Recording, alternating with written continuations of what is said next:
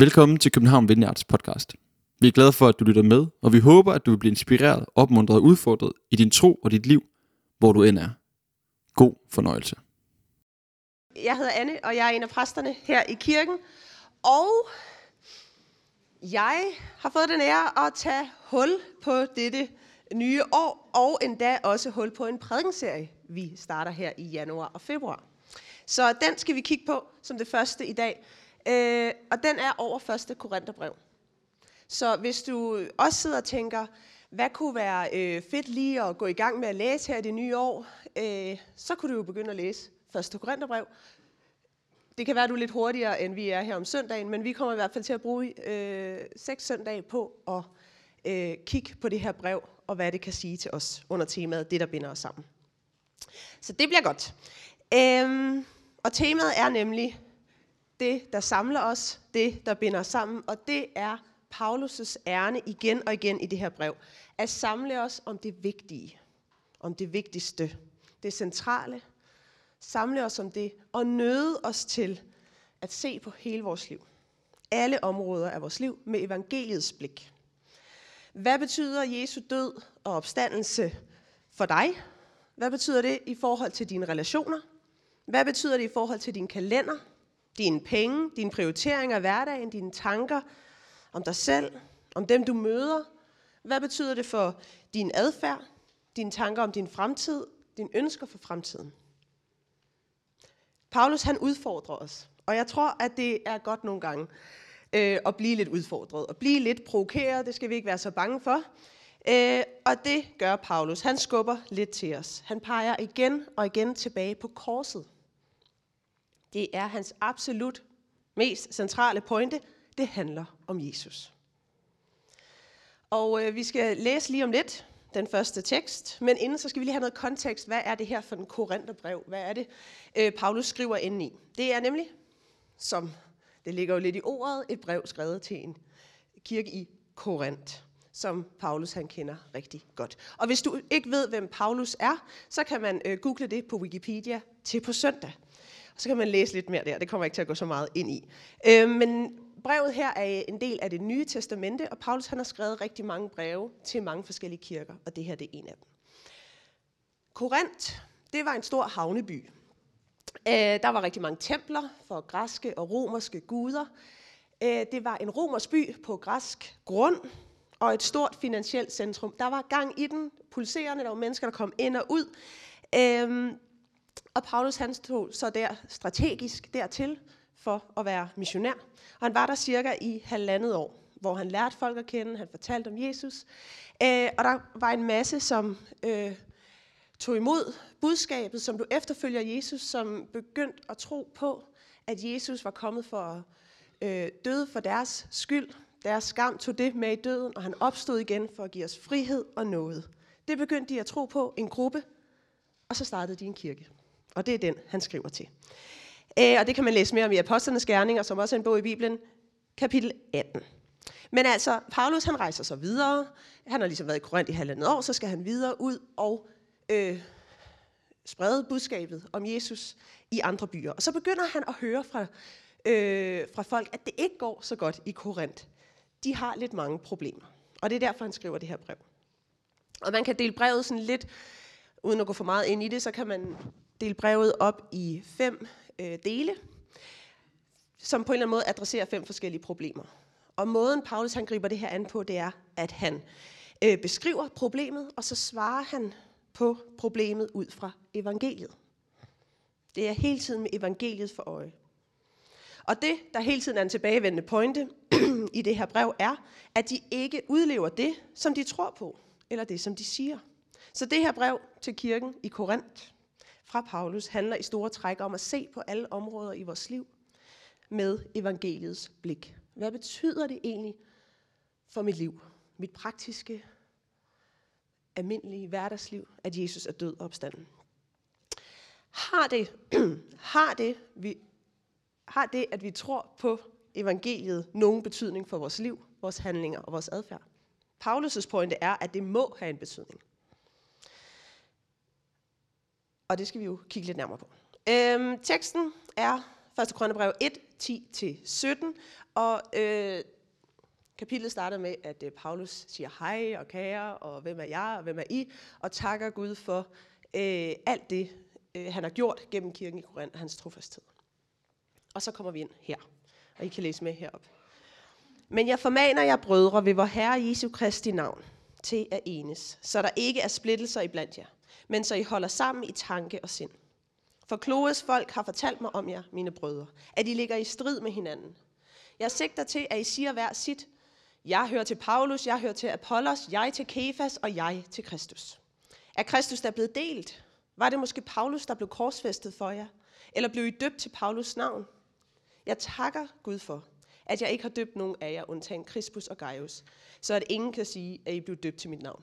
Jo, Stefana, Stefanas og hans hus har jeg også døbt. Ellers ved jeg ikke af, at jeg har døbt nogen. For Kristus sendte mig ikke for at døbe, men for at forkynde evangeliet. Dog ikke med talekunstens visdom, for at Kristi kors ikke skal blive til tom tale. Som sagt vil jeg bare lige opfordre jer til at gå hjem og læse det her kapitel 1 og 2. Se på, hvad der lige springer jer i øjnene. Det her det er jo bare et lille uddrag. Gå og tænk over, bed Gud om, om han vil tale noget ind i dit liv omkring det her. Også oplagt, tør op i netværksgrupper og læs med der. Se, hvad der fanger jeres opmærksomhed. Men altså, som nævnt, så er en af Paulus' pointer gennem hele brevet til Korinth og også øh, andre breve, han har skrevet, at få os efterfølgere af Jesus til ikke kun at tro på evangeliet, men også lade det forvandle os, lade det forvandle vores hverdag, alle områderne i vores liv. Så det ikke bare bliver teori, det ikke bare bliver sådan noget, vi ved op i hovedet, tom tale, siger han, hvor livet egentlig ser anderledes ud, end det vi faktisk tror på er sandt om den her verden. At livet ser anderledes ud, mine tanker ser anderledes ud, end det jeg egentlig tror på er sandt omkring mig selv. Og i teksten, vi lige har læst, der tager Paulus fat på det her specifikke problem, som er opstået i kirken. Han har nemlig hørt, at folk i kirken i Korinth er begyndt at tilslutte sig forskellige prædikanter og undervisere. Nogle tilhører Paulus, nogle Apollos, nogle tilhører Kefas, det er altså apostlen Peter, øh, og nogle siger, at de tilhører Kristus. Hvilket jeg synes er genialt at sige ind i sådan en diskussion. Lidt et powerplay. Sådan, ja, det er fint, I lytter til de andre, jeg lytter til Kristus. Øhm, men stadig bliver de jo nævnt, Paulus nævner dem øh, som en fraktion, så de er nok heller ikke helt ren mel i posen alligevel i den her situation. Øhm, men altså kirken har dannet grupper omkring de her forskellige undervisere, og kæmpes nu indbyrdes om, hvem har ret. Og det kan virke lidt sådan mærkeligt på en eller anden måde, men det er faktisk ikke en helt vild usædvanlig ting i Korinth, fordi at der kom rigtig mange store tænkere og filosofer forbi byen. Og der var det ligesom om, at der, så var der en stor kendis i byen, når der kom de her store filosofer. Alle snakkede om det, og de fik ligesom nogle disciple omkring sig, nogle grupper, der samles øhm, omkring de her filosofer. Og så øh, var de der jo i byen et stykke tid, og så rejste de videre, og så blev de her grupper ved med at holde fast i øh, den lære, og de diskuterede, og de blev ved med at kæmpe øh, med hinanden indbyrdes om, hvem der havde ret. Og, øh, og det var ligesom bare en, sådan var det. Så det på en eller anden måde giver det også mening, at det er en almindelig ting for men, øh, folket her i Korinth at danne fangrupper, eller disciple omkring en stor tænker, og så holde fast øh, i de tanker, holde fast i, hvor den kom fra, og identificere sine holdninger og udfordre øh, sine holdninger med netop den her lærer. Og det kan man jo godt, skal man jo ikke tænke meget over for at øh, finde ud af, at det skaber splid, og det skaber øh, fraktioner, men det var ligesom også bare en del af det.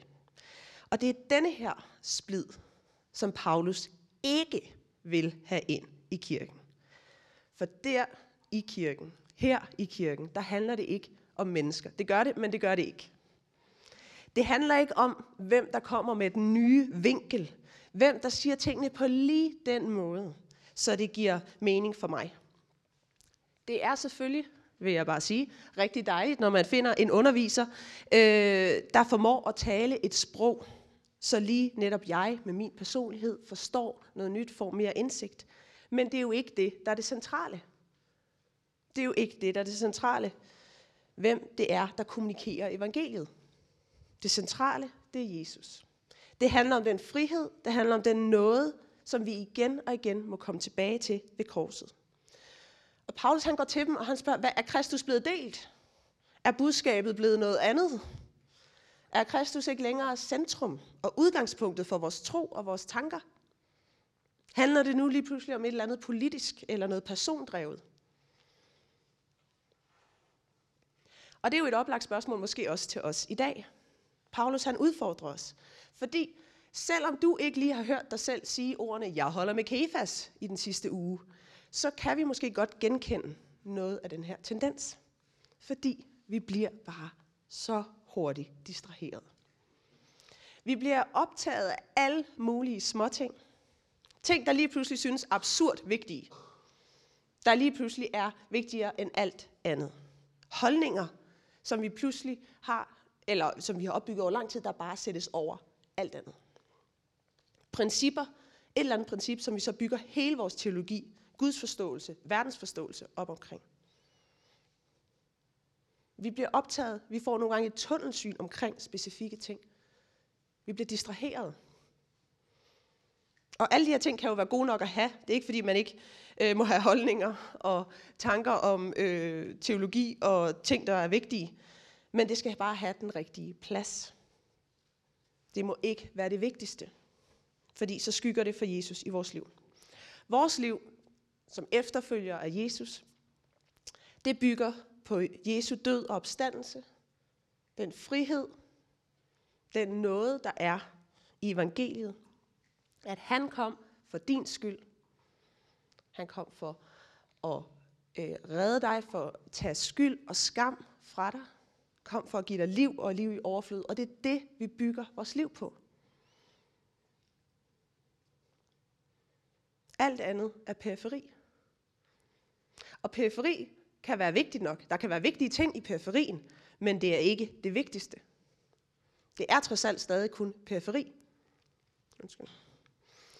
Jeg ved ikke, om I kender den her sætning. Øh, hovedsagen er, at hovedsagen forbliver hovedsagen. Det er sådan lidt sjovt sagt, ikke? Jeg vil, altså, af en eller anden grund, jeg hørte den første gang på tysk, og jeg taler ikke engang særlig godt tysk. Så i mit hoved, når jeg tænker, så tænker jeg altid på, de Hauptsache ist das, die Hauptsache, die Hauptsache bleibt. Og det er sådan det, jeg kan på tysk. Øhm, og det er jo på en eller anden måde smart sagt, ikke? Sådan, det kan man lige huske. Ah, hovedsagen. Men det er svært at holde fast på. Vi bliver så hurtigt distraheret fra hovedsagen. Der er så mange ting i vores hverdag, der hiver i vores opmærksomhed og fokus. Jeg tror, det kan vi alle sammen mærke, at vi prøver at koncentrere os om et eller andet. Om det er studie eller arbejde, eller læse en bog, eller hvad det er. Men der er bare så meget, der hiver efter vores fokus og vores koncentration. Der er så mange ting, der kræver vores energi og tid. Og min pointe er ikke, og det tror jeg heller ikke er Paulus' pointe, at vi ikke må bruge tid, og vi ikke må tænke på andet end Gud i vores hverdag. Vi har jo forpligtelser, vi har relationer, der skal passes, arbejde. Vi har en masse ting, vi skal tage os af. Pointen er, at vi må gøre os det selv klart. Du må gøre det klart for dig selv. Du må tænke over, bede over, hvad der er vigtigst for dig. Kirken i Korinth, som vi læste om, kom til at gå op i smag og stil, teori. De fokuserede på, hvem der kunne give dem den bedste undervisning og filosofi. Og Paulus han prøver at hive dem tilbage til korset, til Jesus. Og der kunne et nærliggende spørgsmål jo være, hvad er igen og igen en distraktion fra Jesus i dit liv? Kan man jo tænke over. Hvad er noget, der distraherer mig igen og igen fra Jesus i mit liv? Og det kan være en meget hellig distraktion. Det er jo helligt at være fan af en apostel. Altså det lyder som om, sådan, jeg holder med Apollos, okay, du er sådan en, der tænker rigtig meget over tingene, og du har styr på din teologi, og du bruger mange kræfter på sådan ting med kirke og Gud. Det kan jo lyde meget helligt. Men Paulus er jo efter dem, fordi det er blevet en distraktion. Fordi de har glemt, hvad det centrale er. Og sådan kan distraktioner nogle gange være meget hellige. Men det, det gør, er, at det bliver en, en eller anden form for en lynafleder for Guds virke i vores liv. Det blev det for deres liv i Korinth. Det tog deres fokus. Og det er en af pointerne i dag. Hvad i dit liv, der ellers kan virke helligt, bliver en afleder eller en distraktion for Guds rige i dit liv.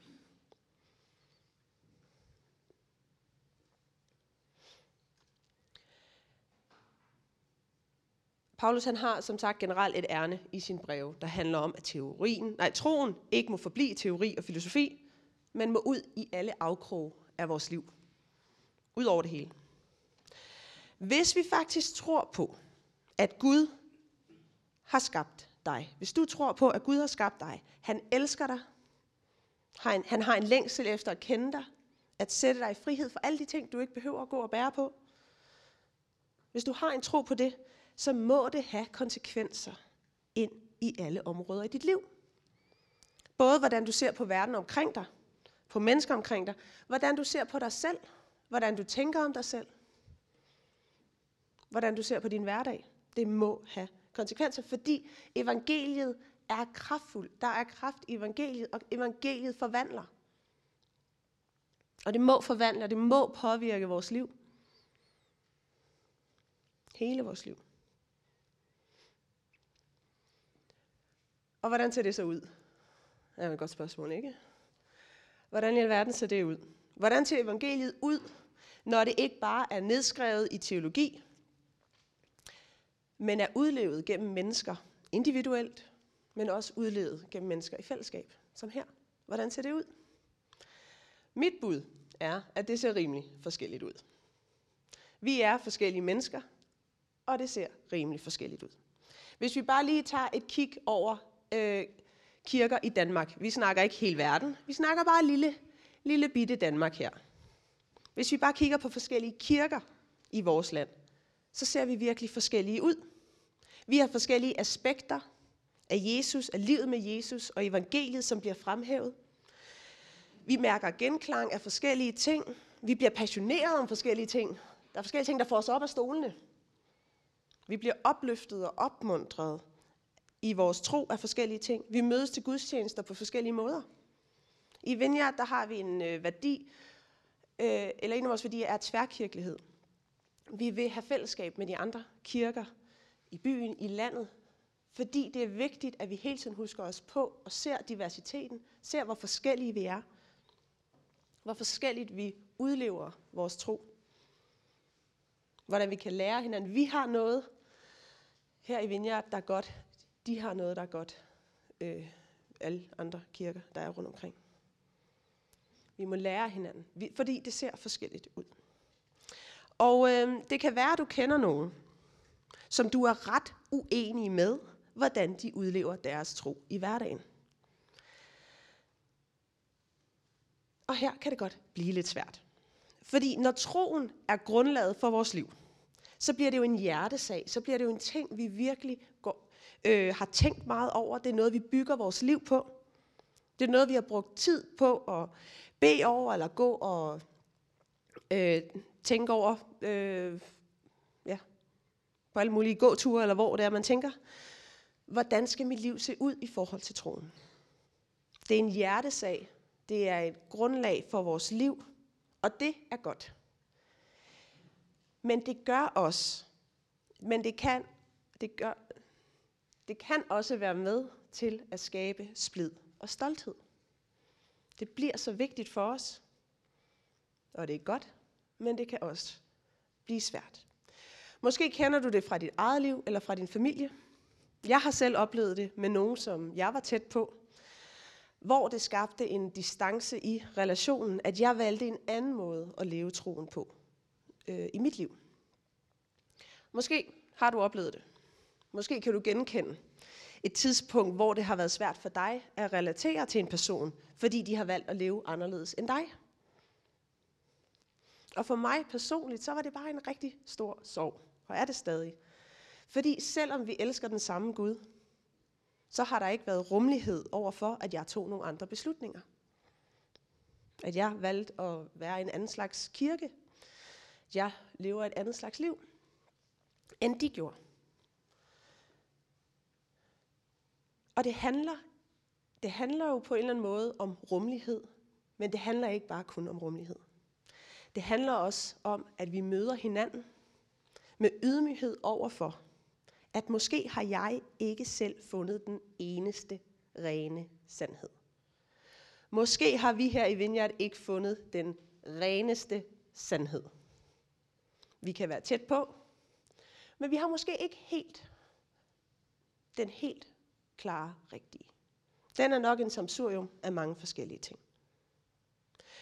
Det er en ydmyghed overfor, at måske er der andre, der med integritet, loyalitet over for evangeliet gennem bøn, bibellæsning, snakke med Gud, godt kan komme frem til noget helt andet end dig. Og her tror jeg, at vi har brug for at koble Paulus' to pointer med hinanden og holde os det for øje. Det ene er, at evangeliet må komme ud i alle dele af vores liv. Det er hans pointe generelt i så mange af hans breve. Vi bliver nødt til at tage valg. Vi bliver nødt til at basere vores liv og beslutninger på evangeliet. Vi bliver nødt til at følge efter Jesus, som vi oplever os let til. Men det må bare ikke skille os ad. Som der står i teksten i dag. Det må ikke skille os ad. Det må ikke skabe splid. At vi vælger forskellige måder at leve evangeliet ud i vores liv, må aldrig skille os ad. Det centrale, det er Jesus. Det er Jesus, der samler os på tværs af politiske skæld, på tværs af store teologiske uenigheder om dåben, om helligåndens nådegaver, om længden på lovsang og vægtningen af emner i børnekirken og netværksgruppen. Trods alt det, eller på tværs af alt det, der samler Jesus os. På tværs af alle mulige måder at leve ud sin tro i Danmark, Kirke Danmark, der samler Jesus os. Og mange ting i øh, livet er vigtige. Og jeg vil også mene, skal jeg bare lige gøre det klart, at jeg synes også, det er vigtigt at dykke ned i teologien. Det er vigtigt at finde ud af, hvad du egentlig selv mener om troen og om Jesus. Find ud af, hvad du tænker. Hvordan synes du, kirke skal være? Hvordan tror du, Gud han kalder os til at leve sammen i relationer? Hvordan skal du forholde dig til dine penge? Find ud af, hvordan du skal bruge din tid. Hvordan Bibelen taler om, at du skal tage dine tanker til fange, når de spinder ud i dysfunktionelle riller. Det er vigtigt at dykke ned i de her ting. Det er vigtigt. Men ydmygheden over for hinanden og kærligheden til Jesus må altid sidde i højsædet. Ydmygheden over for hinanden og kærligheden til Jesus må altid sidde i højsædet. Og jeg tror, at vi nogle gange bliver nødt til at tjekke os selv lidt af og til. Både selvfølgelig fuld, fuld af kærlighed og noget, man må ikke slå sig selv i hovedet, men man må gerne stille sig selv nogle svære spørgsmål. Hvad stiger jeg mig blind på? Og hvad er jeg blevet åh så optaget af? Nogle gange så... Øhm, nogle gange så tænker jeg, når jeg tænker tilbage på de første kirker, øh, der bliver beskrevet i Apostlenes Gerninger, så øh, den første kirke der, så tænker jeg på, at de delte alt, de boede sammen, øh, eller i hvert fald spiste sammen hver aften, og de bad sammen, og det lyder bare så godt. Og det, men det her er også en af de første kirker. Og de har lige så mange distraktioner og udfordringer i livet, som vi har. De bliver distraheret af den sidste nye filosof, der kommer til byen. Den sidste nye prædikant i kirken. Og så er man distraheret, og så er det bare nemmere at følge efter der, end selv at finde ud af, hvad det betyder for mig at følge efter Kristus. Hvad det betyder for mig i mit liv. Og det er godt med undervisere. Det er så mærkeligt, når jeg står her hvis jeg er imod det som sådan. Øhm, men det er, øh, det er godt, når nogen kan åbne vores øjne for nogle nye ting. Det er godt med forbilleder. Folk, der kan hjælpe os til at se hen på Jesus. Folk, hvor man lige pludselig ser, åh, du har et eller andet, og jeg vil have noget af det der. Jeg prøver ikke at blive en kopi af dig, men jeg kan bare se, der er et eller andet, du, i den måde, du lever, der er en eller andet måde, den, dit Guds forhold, åh, jeg vil gerne have noget af det der. Jeg vil lære noget af dig. Jeg vil følge efter dig. Det er godt med forbilleder. Jeg har mange forbilleder på forskellige områder i mit liv. Nogle har jeg en mentorrelation til. Nogle, der lytter jeg til deres undervisning, følger dem lidt på afstand, observerer deres måde at udleve evangeliet på. Det gør stort indtryk på mig at se andre leve deres tro ud i livet. Det er meget inspirerende for mig. Men, altså det er godt at have forbilleder. Det er godt at se hen til nogen. Men det må ikke være en erstatning for min egen relation til Jesus. Det må det ikke være. Det må ikke være en erstatning for din egen relation, for det centrale. Og det er det, Paulus er ude efter ved kirken i Korinth. De blev så optaget af fraktioner, de blev så optaget af, hvem de godt kunne lide, hvem de synes var øh, god til at sige et eller andet, eller hvem der lige talte lige ind i deres øh, kæphest. Og Paulus han siger, er Kristus blevet delt, eller hvad? Hvad der foregår? Det handler om Jesus. Vi må tilbage til det centrale. Og her nu står vi foran et friskt nyt år. Og man kan jo altid reflektere over sit liv, og man kan jo altid øh, sætte nye retninger eller tage beslutninger. Men det er bare oplagt at gøre i starten af et nyt år. Og jeg vil bare opfordre dig til tænke over, Spørg Gud, hvad, hvad bliver jeg distraheret af? Hvad er det i mit liv, der distraherer fra det centrale? Det er jo lidt ligesom, øh, jeg ser det lidt for mig som også en kompas, øh, på en eller anden måde, at nogle gange så kan det blive, åh, oh, nu er jeg ikke så god til sådan noget, men hvis der er en, magn- en stor magnet sted, eller et eller andet, ikke? den kan blive hævet lidt, så den ikke står lige nord. Og det er ligesom, at nogle gange har vi bare lige brug for, når ja, hvad var det, det lige handlede om? Nå ja, okay, jeg er lige tilbage igen. Det handler om dig, Jesus.